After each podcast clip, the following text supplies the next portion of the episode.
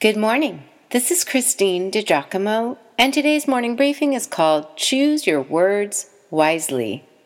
Read Matthew chapter 12. Sticks and stones may break my bones, but words will never hurt me. Who thought up that clever little ditty? It may roll off the tongue, but it is such a lie. Words do hurt. The tired mother hurls, Oh, I'm so sick of you.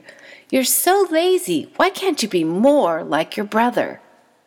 I'm not sure you are ever going to amount to anything. Ouch! Did she just say that?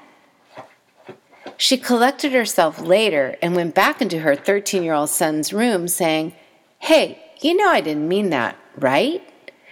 I was just exasperated. Had a hard day. Right? Sorry, Bobby.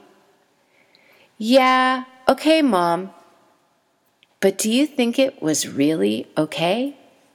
Heck no. His mother's words would replay over and over in his mind.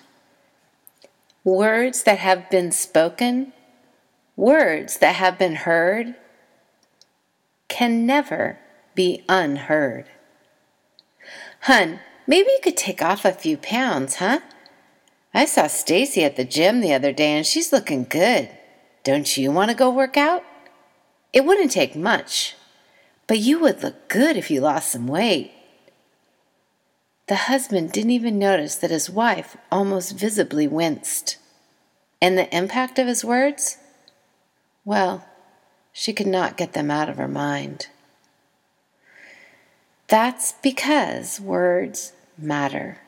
They truly do. In a few short verses, Jesus had a lot to say about what we say.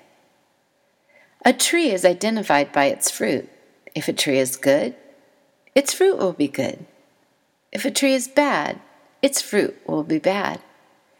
You brood of snakes, how could evil men like you speak what is good and right? For whatever is in your heart determines what you say.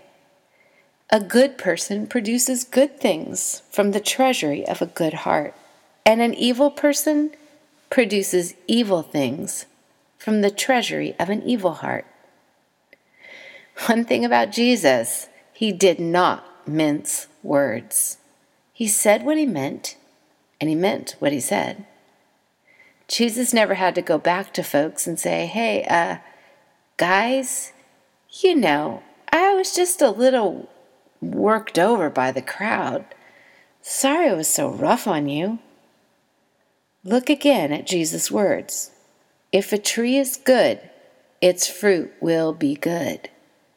Because, like the psalmist said, a tree planted by streams of living water bears good fruit. What you think about, what is in your heart, will eventually find its way to your lips. Jesus concludes his thoughts with serious warning. And I tell you this you must give an account on Judgment Day for every idle word you speak. The words you say will either acquit you or condemn you. Yikes. Can I tell you that these verses have kept me awake at night? You must give an account on Judgment Day for every idle word you speak? Uh oh. So, how about if we stop, take a breath before we speak? How about if we, like James suggested, are quick to listen and slow to speak? Interpersonal communication is more involved today than it has ever been in the history of humanity. So much of our words are now sent via some sort of electronic means text messaging or emailing, for instance. Never before has there been so much room for misinterpretation, misunderstanding. Therefore, we must be judicious and prudent, i.e., wise, about what words we use. Since we oft cannot see the other person's face or hear the intonation of their voice, there is so much room for miscommunication. Cellular phones have changed the face of conversation, for sure. From a psychological standpoint, while these devices are increasing social co- connectivity, they are decreasing healthy social connectivity and interfering with human interaction that fosters intimacy and closeness.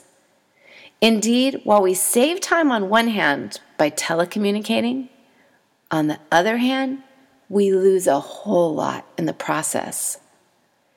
Makes me think of the simple word of advice from Ecclesiastes let your words be few. Take a look at what Paul told the church at Ephesus. Let no unwholesome talk come out of your mouth, but only what is helpful for building others up, according to their needs. And then he goes a step further that it may benefit those who listen. Ephesians 4, verse 29. Oh, that we may not just read these words, but indeed take them to heart and be more careful with what we say. Again, choosing words that are helpful for building others up, that they will benefit those who listen. And just a prayer, oh God in heaven, move us, indeed inspire us to want to be like Jesus, who spoke only what the Father gave him to say. Cause us to stop and think before we say things that might injure another or dishonor you.